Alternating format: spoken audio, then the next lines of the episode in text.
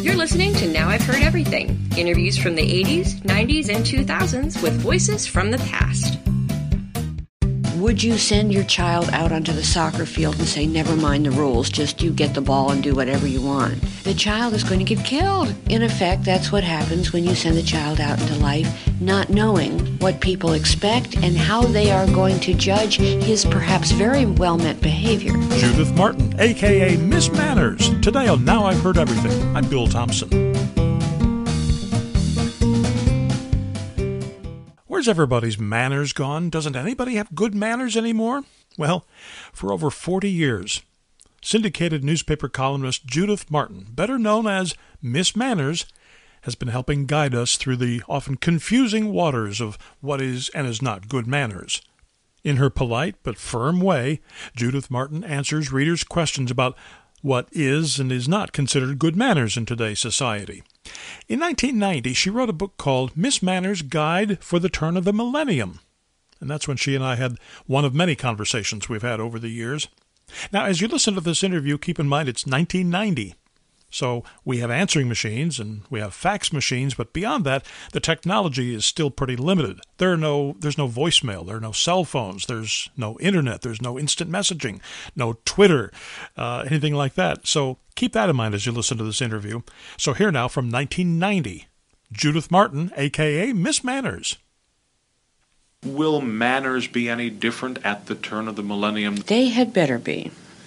I am looking for a decided improvement. Now, they'll be different in any case because they change, which can mean that they might get worse as well as better. And it is my mission in life to see that they change for the better. There are changes that are called for by different ways that we live, different philosophy, different technology, and so on. And the mistake that people generally make is that means all bets are off. I can do whatever I want. If manners are going to change, why don't I just stop writing thank you notes and saying please and things like that? No, those are not the manners that are going to change. And so that is why I don't let people go out there and decide for themselves what they want to change. I tell them. Because we want it to change in a way that will preserve the community harmony and make life a little more pleasant than it is now, not less. But now, contrary to what some people seem to think, you didn't make up all these rules, did you? Well, no. You can't govern without the consent of the governed, as you learned in political science class. There's, of course, a very strong tradition of manners, which has been interrupted many times, rather brutally, but nevertheless there is a tradition that evolves and changes the way language and law evolve and change. A lot of what I do is deal with the questions of applying the rules or the spirit of the rules of the past to different situations of the future. So in that sense, it's not made up, it's developed. Is there a difference? Lucky Roosevelt was here a couple of weeks ago. Is there a difference between manners and protocol? Yeah, protocol you get paid for doing, manners you're supposed to do for free. They are very closely related. Manners are to natural behavior, also known as violence, as diplomacy is to war. These are sets of behavior restrictions that you obey voluntarily in order to avoid something worse. Well, what is the harm if my kids grow up not knowing how to write a thank you note? What is the harm if they don't say please and thank you and open doors for little old ladies? The harm is that people will not like them, and they won't know why, poor things, because you will have shortchanged them. And they won't get any presents because the people who write them give them presents and don't get thank you letters in return are going to get very fed up very quickly. The people for whom they apply for jobs are going to get fed up when they don't realize that clothing is symbolic and that there are different ways of behaving in professional situations and in personal situations. The people they fall in love with are going to look at them chewing their food with their mouths open and decide that they can't face that at breakfast. And so it's very, very hard on the children. The lack of teaching of manners was meant to be the opposite. People always think, well, the poor things, why should I restrict them? But, in fact, you are shortchanging them by throwing them out into a world where they don't know how to cope. Would you send your child out onto the soccer field and say, never mind the rules, just you get the ball and do whatever you want? Whatever feels comfortable to you, that's the current phrase. The child is going to get killed if people are going to trample him to death. Well, in effect, that's what happens when you send a child out into life not knowing what people expect and how they are going to judge his perhaps very well-meant behavior. That is going to be judged badly in terms of the practices of the society. But I wonder if the value of a thank you, for example, is somehow diminished if Mommy has to poke Junior and say thank you to Grandma. You want spontaneous gratitude. Suppose there is no spontaneous gratitude. That's number one. Suppose the child really doesn't like the present. So do you spontaneously say, Mama doesn't help, hey, I hated this, why don't you try harder? You have to teach people to understand the reactions of other people and to watch out for their feelings. That is not natural. It does not come spontaneously. You do not feel, people do not make a connection. You could give me a new car, presuming I was untutored in etiquette. I could adore the car, run around, love it, and not make any connection with the fact that perhaps I ought to show gratitude to you. I'm too busy driving my new car around. The idea that all the laudable emotions that we try to show through etiquette actually do arise in the human heart without any help is unfortunately an erroneous one. You do teach the child. And Grandma may know, now the mother is sophisticated, she tries to get the child to say something in his own words. And so it seems a little more acceptable, but a little more spontaneous even. Once you teach that habit, the spontaneity can come. If you know the rules of how to run something, then you can talk freely. You know how to run a radio station, you can concentrate on the subject matter. If you don't know how to run it, nobody's going to hear what you're saying. My gratitude would probably be greater for a Porsche than it would be for a sweater. Should my expression, how does my expression of thanks for those respective things differ? Well, we do have an effusiveness level there, yes. Actually, a sweater is a very nice present. Let's start much lower. I mean, I give you a candy bar and you say, why, thank you very much, or somebody gave me a cup of coffee downstairs. Actually, I was extremely pleased and probably very effusive in my thanks because I was glad to see the coffee. But had they handed me a diamond necklace, I think it would have called for a greater show of enthusiasm. I'm presuming I wouldn't have to turn it back as a bribe. And followed by a letter. Usually you can thank the person in person for a present, but when it's an extraordinary present, it's followed up by a letter. Of course, there's always a letter when you haven't thanked the person in person and so on. Yes, I think I once worked out a scale when people send money for wedding presents, which is not a practice I approve of. It shows that you have no idea what the people would like, and it lets them know exactly what you paid for it. But nevertheless, there was a difference between your wonderful present and your extraordinary present, and so on. After the short break, Miss Manners' advice on how sorry you need to be when you're sorry.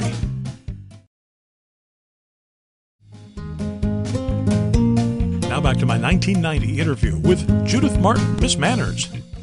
Now, to take, I guess, what might be another situation when you have to express your regret over something, your sorrow, or your apologies over something. Yesterday, as I was describing coming up, I had an embarrassing situation in which I had to bring someone back to do an interview over again. And I was thinking before he got here, should I get down and kiss his feet? How best? Is it sufficient in a case like that to simply say, gee, I'm sorry things happened, well, let's go upstairs now? Or should I say, oh, gee, I'm really sorry, I'm apologizing, I'm thank you so much for coming, I really appreciate it? Because I don't want to sound like a blithering idiot either. Well, again, there is a scale from the excuse me down to groveling and kissing toes, as you described. And in the incident that you told me about, you made, through the fault of someone here, made someone run through an entire, rather probably rather exhausting performance twice, interrupt his day, and so on. So that's a lot closer to the groveling level than the whoops, I made a mistake type of thing. He was very gracious about it as well, so it all worked out. But you probably did blither, which is what brought out the graciousness in him. Yeah, if you just called him up and said, whoops, we made a mistake here, come back and do it again, I don't think he would have been so gracious. Yeah, you're right. It is all a matter of degree and knowing how far to go, but not so far that you look either blithering or insincere, which is perhaps worse. Yes, although I'd rather have an insincere apology than no apology. Really? Let us say we're on the bus and someone comes down the aisle and with an umbrella sticking out and whacks you over the knees. If they turn around and say, excuse me, if you took that person into court and tried to find out how truly sorry they really were, perhaps not much. But suppose that person just smacked you with the umbrella and kept walking. You would be furious. You mentioned a few moments ago the new technology, the answering machine, the fax machine, the different forms that we have now to transmit thanks, condolences, apologies. If there's not somebody like you to make up the rules or to advance the existing rules, how do you know what to do? Aren't you glad I am here, yes. There is a need, and I stepped into it. The technology consists of tools which can be used well or badly. They're not in themselves offensive, except for call waiting, which is self-offensive. And when you talked about the range of communications, that also is a range of formality and seriousness. You mentioned condolence calls. If I leave a message on your answering machine that says, hey, sorry your mom died, see you later, I called at 3 o'clock, it would be rather offensive. That calls for a full-fledged handwritten letter. On the other hand, if I fax you a message and say, can we meet for lunch at 12:30 instead of 12, it's an excellent way of getting something across without interrupting you the way a telephone may do.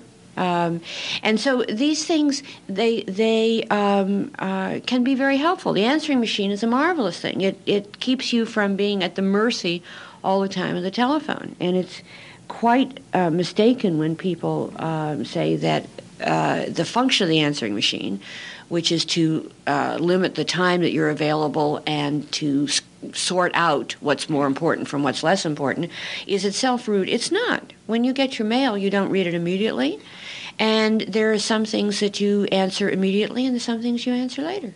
That should be that's the prerogative of the recipient, is it not? Yes. Well, yes and no. It's not the prerogative of the recipient to decide not to answer an invitation, for example. Oh, true. There are obligations in there. True, but if you're going through your message on the machine and you get 2 calls from an aluminum siding company and 1 from your aunt, you may choose, even though the aluminum siding call came first, to answer your aunt's call first. Etiquette does call for judgment, and it is not simply that situation A has rule A. It is very complex the way law is. If law were simple, the police officer could look up the punishment for what you did.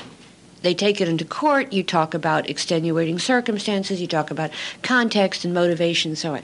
Etiquette expects you to do that in everyday life. It is not simple. I was just exactly thinking about just that, because you have to know what the norm of behavior is supposed to be when you are faced with that little asterisk that says, oh, except in this situation, when we're just talking about a moment ago about the answering machine, you had the oh, I'm sorry to hear your mom died. When my father passed away a year ago, we left on our answering machine the message, well, we're not here because we've gone away. We've had a death in the family. Yes, and this is an excellent use, by the way, of the answering machine. I had not heard of doing that, but what you did was the equivalent of putting a black wreath on the door, or writing letters with black bordered paper. The reason that people had trappings of mourning, and we've unfortunately done away with all of them simply because they had gone to excess, which indeed they had. But doing away with them is a big mistake. And letting people know that you are in a vulnerable state because there has been a death in the family protects you from having to cope with ordinary everyday life and be jovial in situations where you may not be able to do it. It also protects you from criticism. One of the things that happened when we abandon morning rituals is that people say, come on out, you'll feel better, come to the party. Well, suppose you do come to the party, and the feelings of bereavement, as you know if you've lost your father, can be very strange. You can be up and down. You're hilarious one moment, and then you're at the depths another, in genuine bereavement where you're really devastated.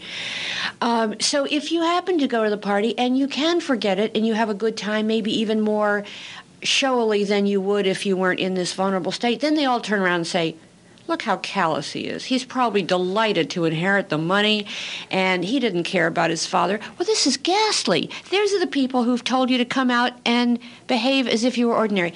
When you have conventional rules for mourning, for example, you would not go out to parties for a certain amount of time. You would not be totally cut off because people who cared about you would come to see you, and they would realize that you're in that delicate state. But today, who comes? Well, that's an unfortunate thing because death is still around. Death is not one of the circumstances in life that has changed, and therefore we don't need any etiquette rules because, hey, we conquered death, so who needs the rules? That is right there in our lives the way it used to be, and we need rules to cope with it. The other day I had a woman in who had written a very simple illustrated book for children, and she advises children, if they're in a situation that they just don't know what to say, if their friend's parents are getting divorced, the friend's father has died, the friend's pet has died, she says, you don't have to say anything special, just say, I'm so sorry. Yes, that goes not just for children but for adults. When people improvise and they say, hey, you know, we all thought that person was a jerk and we're glad you divorced him, then, of course, leaving the person thinking, all these years they thought I was married to a jerk? Or the things they invent to say on their own. Death, people often say, oh, well, you'll have another child or something of that nature. He would be better off. Are highly offensive. All you want to know is that the person cares about you and feels badly. Judith Martin is 83 now. She still lives and works in Washington, D.C. Her two adult children now help her write the Miss Manners column. And you can find easy Amazon links to Judith Martin's books at our website, heardeverything.com. And while you're at heardeverything.com, listen to my interview with the woman that we referenced in this interview, former White House Chief of Protocol Selma Lucky Roosevelt. The important thing is that if something goes wrong, first you fess up. You do take the rap, and that's what a Chief of Protocol is for. You don't let your principals ever get blamed, ever. And then when you do take the rap, you try to explain that human frailties. And, of course, we post new episodes here every Monday, Wednesday, and Friday. And you can find Now I've Heard Everything wherever you listen to podcasts. And thanks for listening. Next time on Now I've Heard Everything, you could scarcely go anywhere in the late 80s without seeing somebody holding a copy of a book called All I Really Need to Know I Learned in Kindergarten. So next time on Now I've Heard Everything, my 1989 interview with the author of that book, Robert Fulghum. We all learn in kindergarten things like share everything, play fair, don't hit people, put things back where you found them, clean up your own mess, and take a nap every afternoon. That's next time on Now I've Heard Everything. I'm Bill Thompson.